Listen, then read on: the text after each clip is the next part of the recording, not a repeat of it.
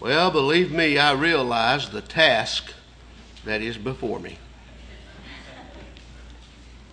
I watched as a lot of food was consumed, and I don't have a sermon on gluttony, so you're lucky there.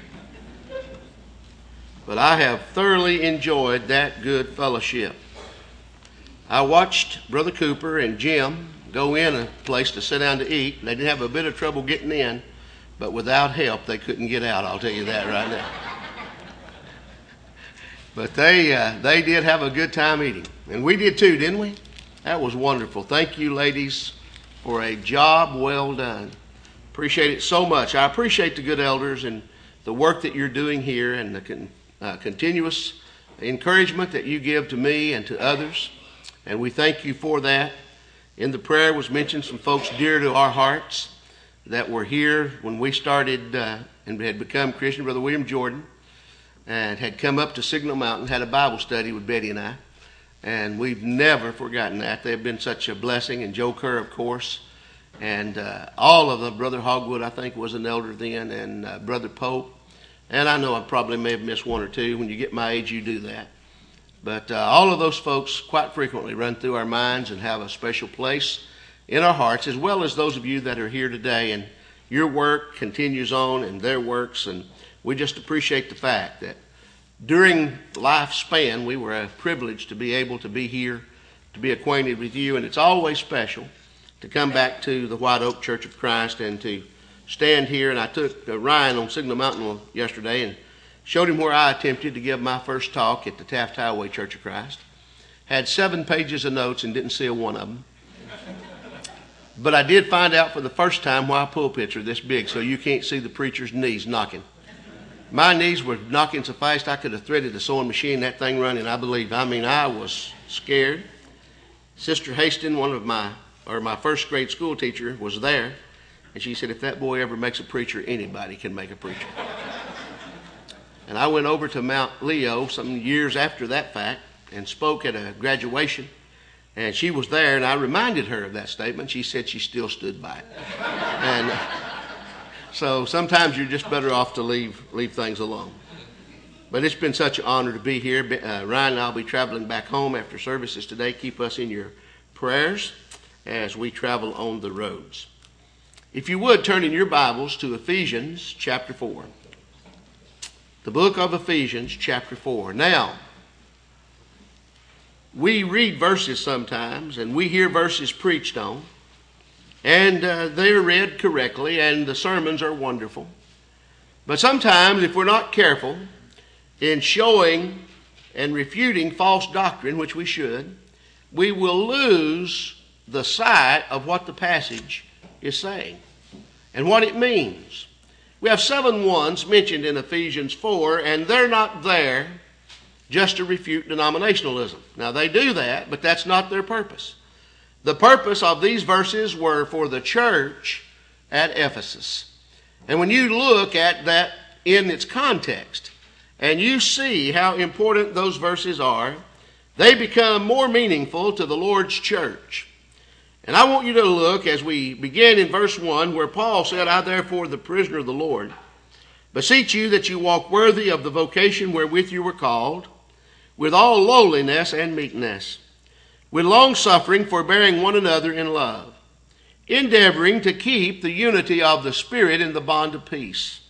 For there's one body and one Spirit, even as you're called in one hope of your calling, one Lord, one faith, and one baptism one God and Father of all, who is above all and through all. Now, again, somewhat like we did this morning, I want to break these verses down in their component parts. And I want us to look at those seven ones and think of them in the setting that they're found in the book of Ephesians.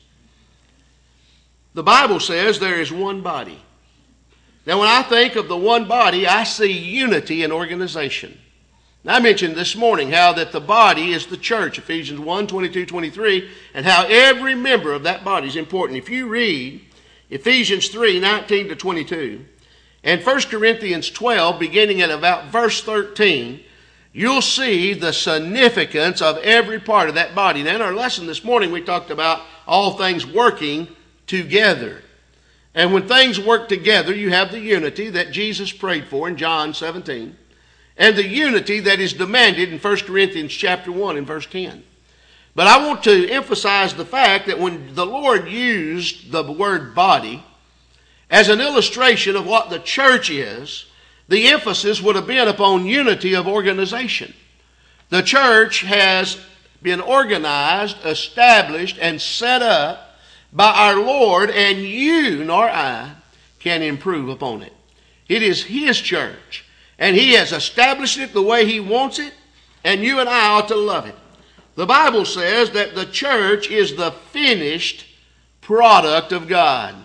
The scripture says it this way We are His workmanship created in Christ Jesus unto good works. A workmanship is a finished product by a craftsman. Jesus established and built his church. And the church is the finished product. And so we don't have any special folks in the church. We're all special.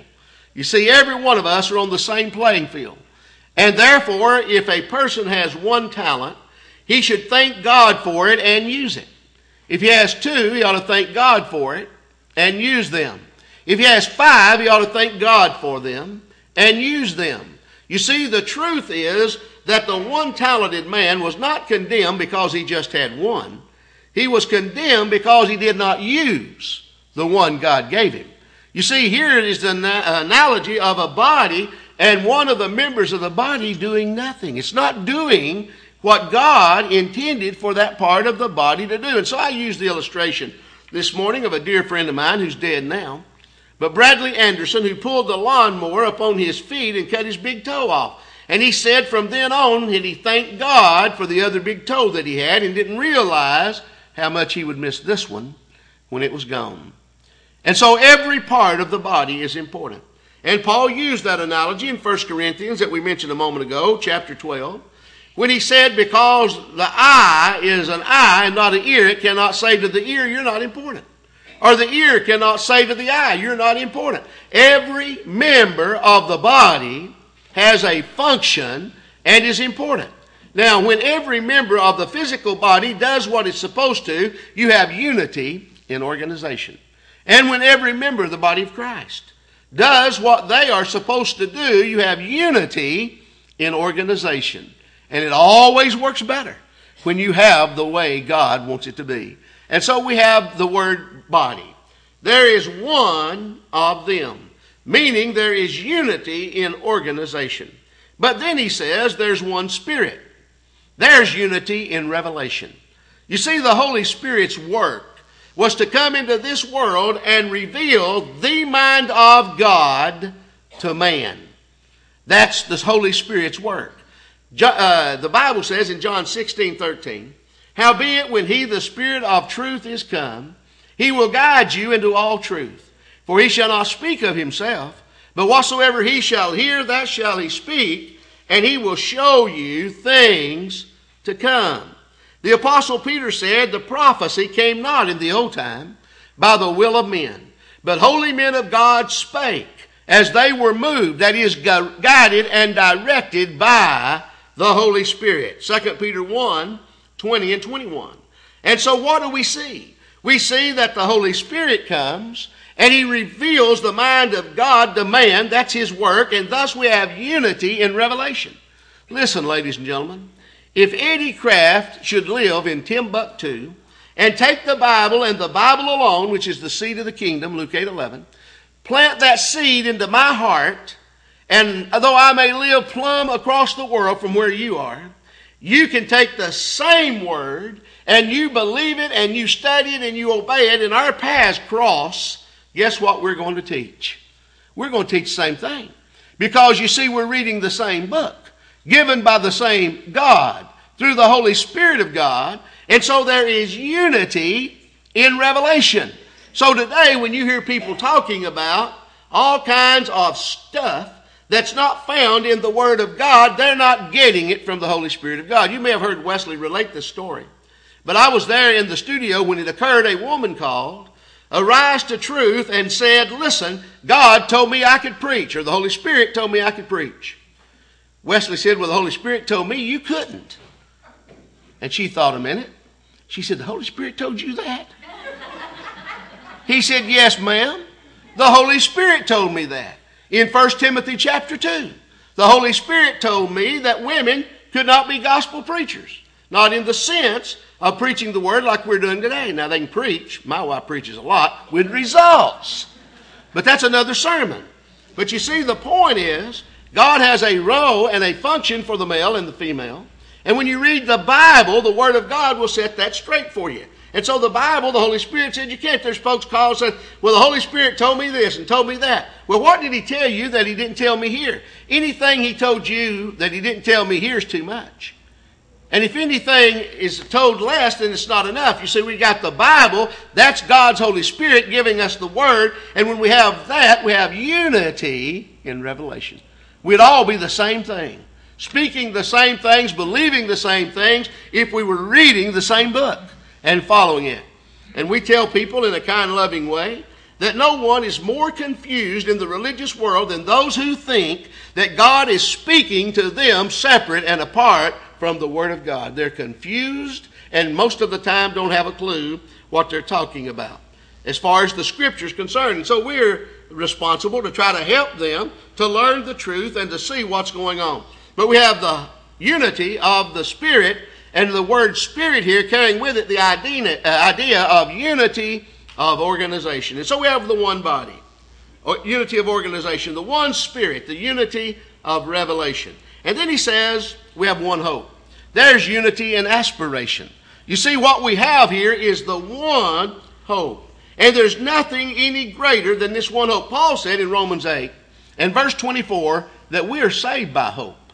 And then when you go on a little bit further, the Bible says that hope is the anchor of the soul. Hebrews chapter 6 and verse 19.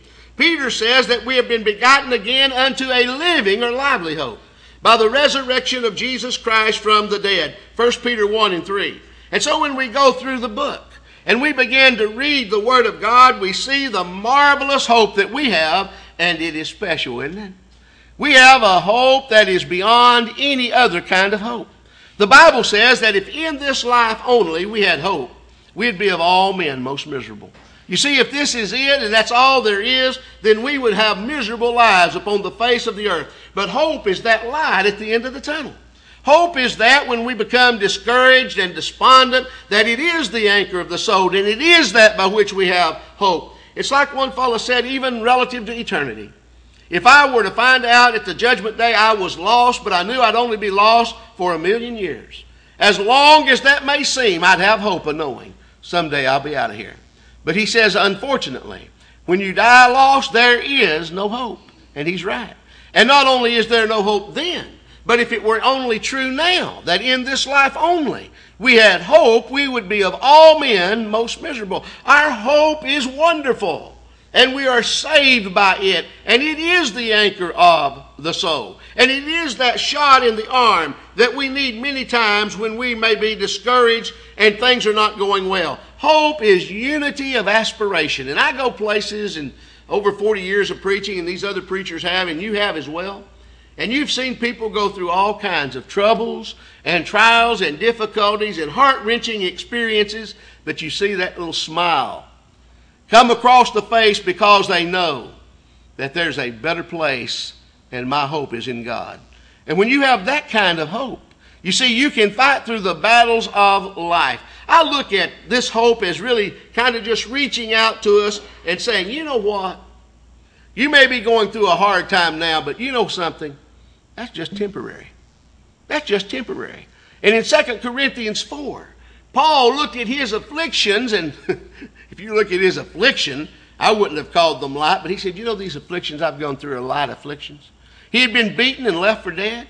He had gone through the most adverse circumstances because he was a Christian you could ever think of in prison, in stocks, and in bonds.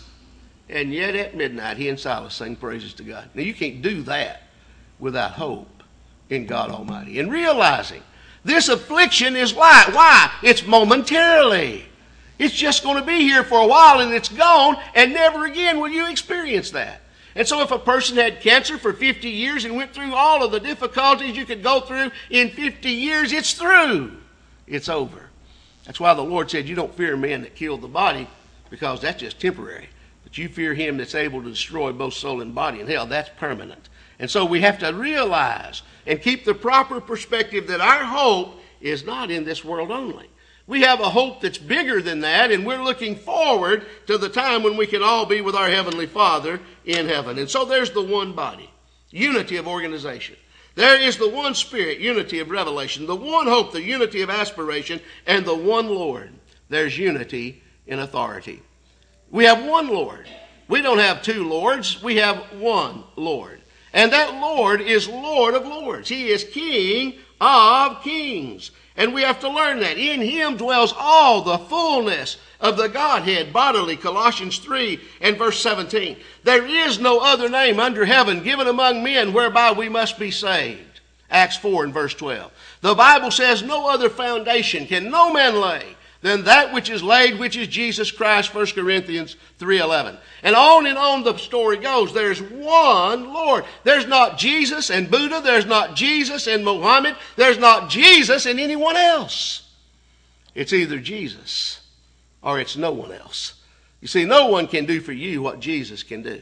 There is no other name under heaven given among men whereby we must be saved. And when it says there is no other name, that means there's no other authority.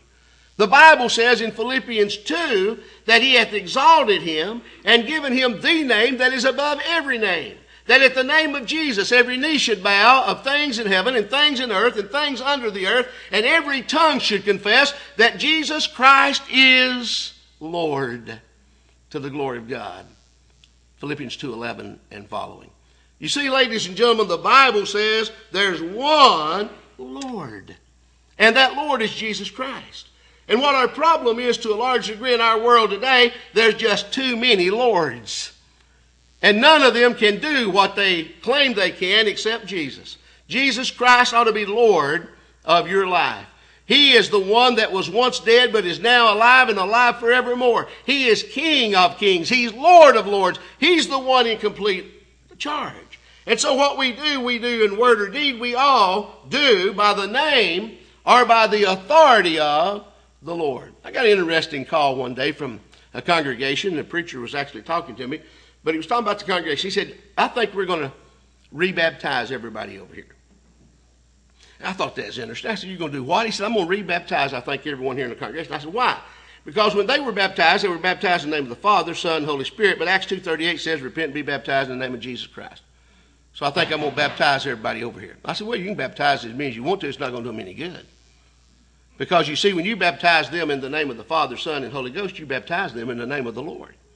That's by the authority of the Lord. And I only know of one authority of the Lord that's given relative to baptism, and that is in the name of the Father, Son, Holy Spirit. In Matthew 28, 19 through 20, the Bible says you go teach all nations, baptizing them in the name of the Father, Son, and Holy Spirit. And this guy said, Well, you've already that from the Catholics. I said, I don't know where you borrowed it from, but I borrowed it from uh, Matthew 28, verses 19 and 20. But if you think I got it from the Catholics, let me go back and recheck just in case you're right. So I turned over and I read it again and said, Nope, still wrong. But you see, what they failed to realize is when the Bible says you baptize someone in the name of Jesus Christ, you're baptizing them by the authority of Jesus Christ, is what you're doing. And when you understand that, you understand what's going on. Someone might say, I arrest you in the name of the law, by the authority of. And so Jesus Christ is Lord. He is the one that's in complete authority. I go through the little thing, and I have it in my Bible down there. We've done it on TV recently. Of those ones, if you can remember from one to seven, you can focus on the Lord's Supper. You may have heard that before, but zero represents not a bone of his was broken, and one represents the one Lord. Two represents the two natures, human and divine. Three represents the three crosses, one dying in sin, two sin, four sin. And four representing the garments that were cast into four pieces, the five major wounds. Six representing the last six hours he was on earth, and seven are the seven sayings of the cross. But if you focus on those things when the Lord's Supper is being prepared and given, you can stay focused. Well, we I do that. And of course, number one being there's one Lord. There's not two, there's one. And Jesus will not take second place in your life or mine. And whatever we do, we got to do it by His authority, in His name, because there is none other authority, no other name under heaven given among men whereby we must be saved. And so when someone says in Acts 2.38, he said that you're to be baptized in the name of Jesus Christ, he's talking about the authority. Well, what authority do we have from Jesus? Matthew 28, 19, and 20. When you have that, you've got the best there is to offer because that's what the Word of God has to say about it. So we have the one Lord.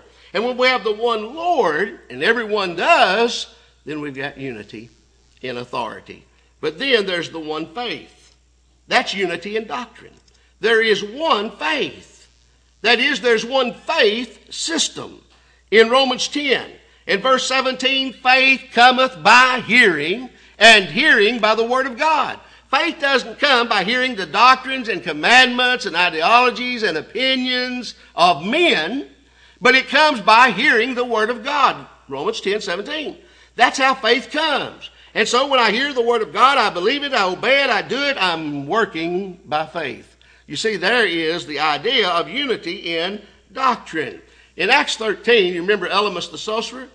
Paul had to deal with him, and he was trying to turn away the deputy, Sergius Paulus and others. He was trying to turn them away from the faith. He was turning them away from the faith system. Jude said, Contend earnestly for the faith which was once for all delivered unto the saints. That's why John said in 2 John 9, Whosoever goeth onward and abideth not in the doctrine of Christ hath not God. He that abideth in the doctrine of Christ, he hath both the Father and the Son. And so faith comes by hearing, hearing by the Word of God. And when we walk by faith, we don't walk by sight, 2 Corinthians 5 and 7. And when we do that, we're walking according to the instructions of the Word of God. You got Hebrews 11.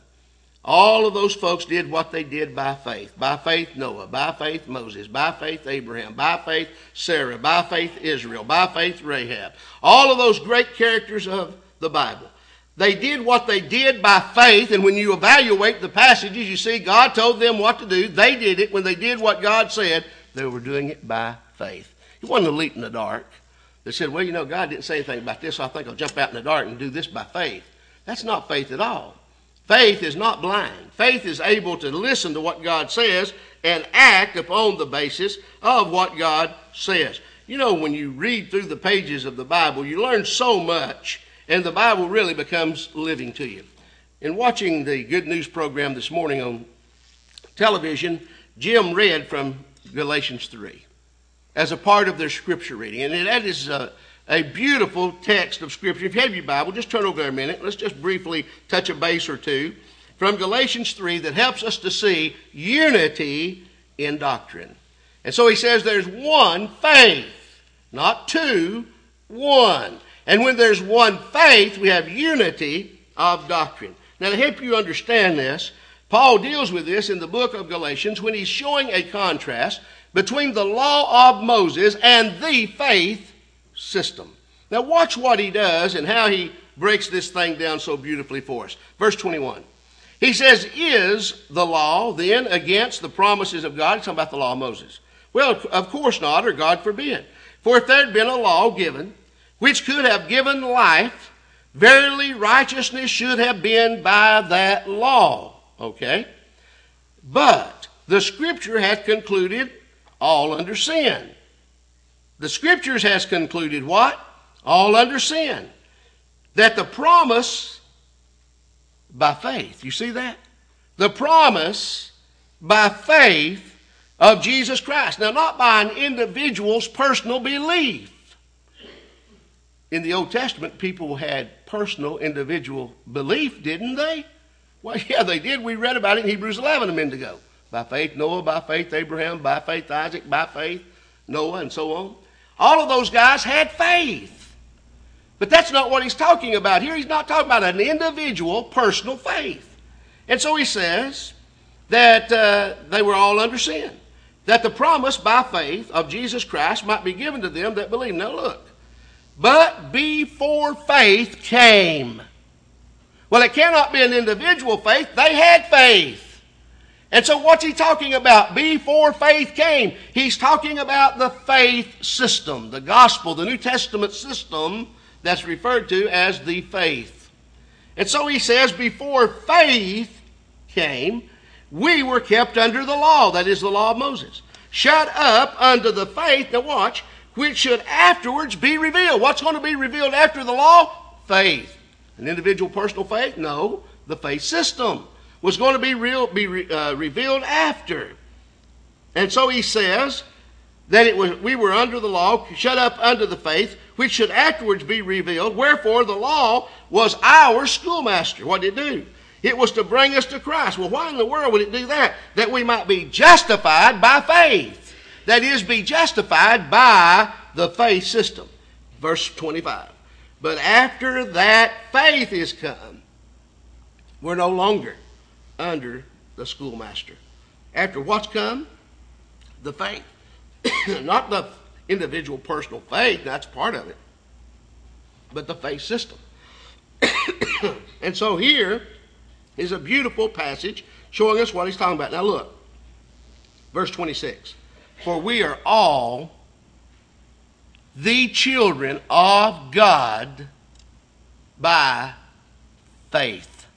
Now, when a denominational preacher reads that and he makes it your own personal individual faith, he's saying, look, we're all children of God by our individual faith. He's missed it. He's missed the text.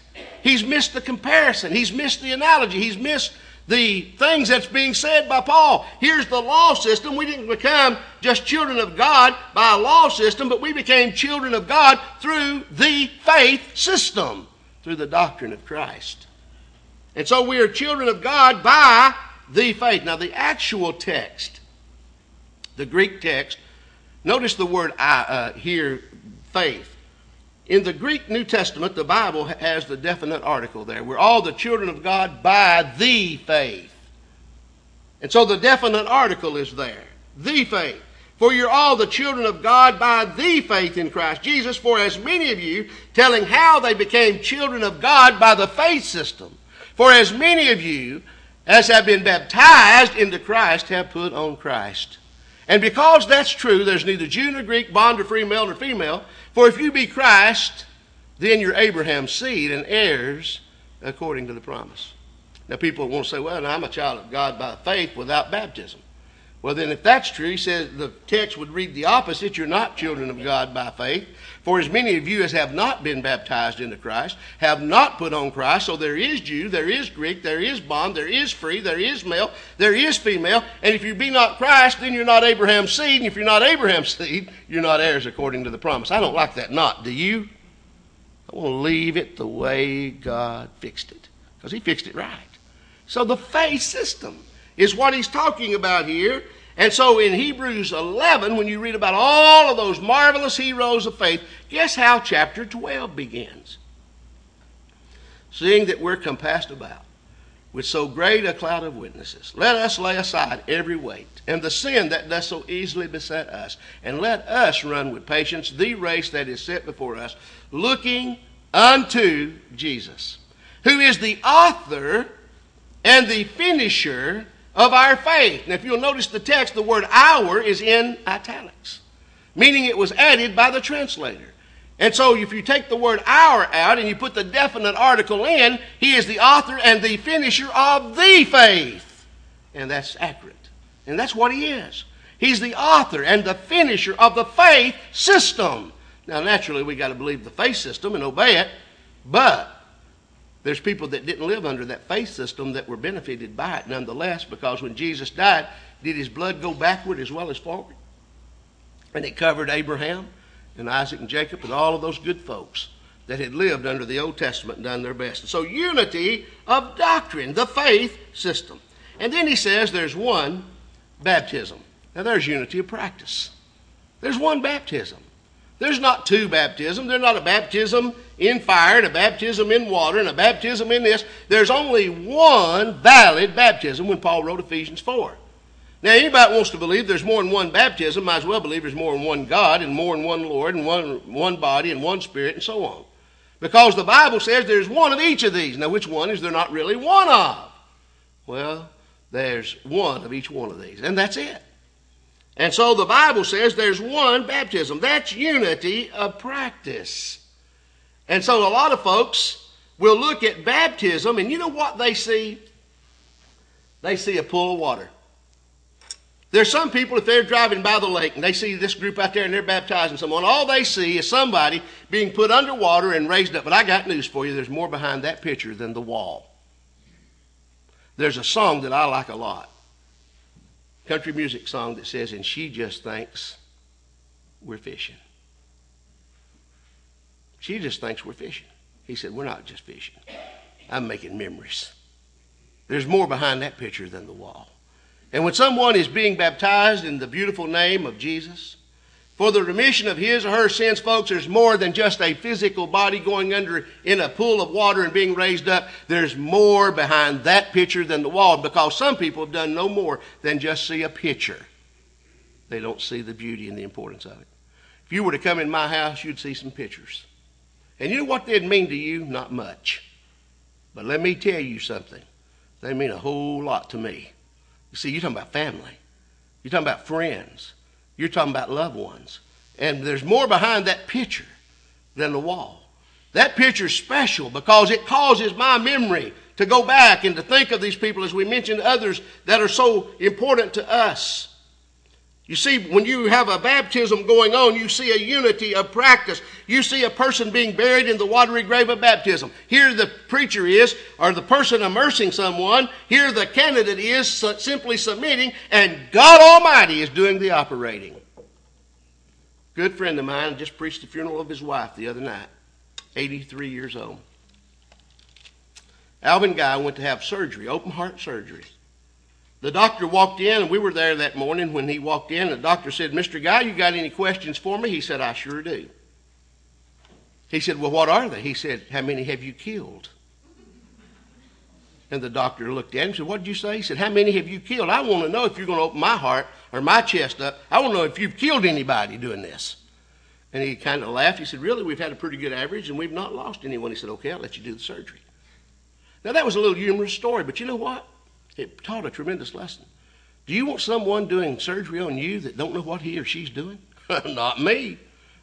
I've even asked my doctor if when you if something ever happens to me, could you put me to sleep before you put in the IV? He said, Are you serious? I said, Serious as a heart attack. I hate needles, especially if they're coming toward me. Now, I don't mind seeing you stuck, but when you start sticking me, that's another sermon. You see, I don't like those needles. I don't like pain. And so I said, Could you put me to sleep? But you see, the point is, if some surgeon is going to do something, you want to know are they qualified? God is qualified. He's never lost a case. Every time successful. He has not lost one time. And so when someone is being baptized, they are submitting. They're not doing anything but submitting. And the person that is doing the baptizing is doing something, and God is doing the operating. It's just like when you go in to have surgery, you're put to sleep. They don't want your help. Can I borrow the needle? Let me cut over here. not in your lifetime. They want you passive. And that's the picture you get in Colossians 2.12. Buried with him in baptism wherein you are risen with him through the faith of the operation of God. You will never, ever do anything that there's less work involved in than submitting to baptism. And yet people will jump up and go, that's a work, that's a work, that's a work. Well, who's doing it? I didn't do anything when Brother Eaton baptized me in this baptistry right behind. All I did was submit. He done the baptizing and God done the operating. And the results were successful. You see, that's the way it is when God is working. Now, the Bible says in 1 Peter 3 20 and 21, the like figure whereunto even baptism doth now also save us. Then there's a parenthetical statement, not the putting away of the filth of the flesh, but the answer of a good conscience toward God in the parenthetical statement by the resurrection of Jesus Christ from the dead. I got a sermon I call the Resurrection Connection. And I connect everything you got to do to be saved, hearing, believing, repenting, confessing, being baptized, the church, you, you just name it. And the reason why it does what it's supposed to do is because Jesus is resurrected. Without a resurrected Jesus, those would be acts, useless, void acts. But he puts the living in it when he came out of that tomb. And you know what the Bible says? Now leave the parenthetical statement off. The like figure whereunto even baptism doth now also save us by the resurrection of Jesus Christ from the dead. There's your behind the picture is more than a wall. You see, you have a resurrected Jesus. And because he lives, I can face tomorrow. Because he lives, all fear is gone. Jesus Christ, uh, our baptism shows unity of practice. And then there's one God, unity of worship. And so when we look at these seven ones, we see unity of organization, revelation, aspiration, authority, doctrine, practice, and worship. How do we worship God? I asked a fellow that one night, How do you worship God? He said, I go out in the woods and meditate. That wasn't my question. How do you worship God? I want to know from the Word of God where you get how you worship God. God is spirit. John 4 24. They that worship him, M U S T, worship him in spirit and in truth. Howbeit in vain do they worship me, teaching for doctrines the commandments of men. Mark 7 7. So the Bible says there's acceptable worship and there's unacceptable. You don't believe that? Read Genesis 4, Cain and Abel, and you will. There's acceptable worship and there's unacceptable worship. Don't ever think that God's got to accept your worship just because of who you are and because that's the way you like to do it. The way I like to do it, He didn't ask. He just said, Here's the way I want to be worshiped. And He has the right to make those dictates upon our lives because who would know better than God? And so we have one God. There's unity of worship. And everybody that loves the same God and worships the same God will worship Him the same way. Hopefully, these passages now will help you more, see more than just simply being able to refute some denominational argument. And I'm not uh, saying that's not good and, and sometimes ne- uh, needful, but I'm saying we really need to understand these passages for our own benefit and how they bless our lives. If you're not a member of that one body, that beautiful body, the Church of Christ, you can be today. Faith comes by hearing, and hearing by the Word of God, Romans 10 by believing Jesus Christ to be the Son of God, John 8 24. Through a repentance of sin, God commands all men everywhere to repent, Acts 17 30 and 31. And so the Bible says we're to confess Jesus before men, Matthew 10 32 and 33, and be buried with him in the watery grave of baptism for the remission of sins. The Lord will then add you to his church, Acts 2 47, his body, his bride, his kingdom. Be faithful and receive a crown of life in the after a while. Maybe you've done those things and you have become unfaithful and need to come back today. Won't you do so as we stand together and sing?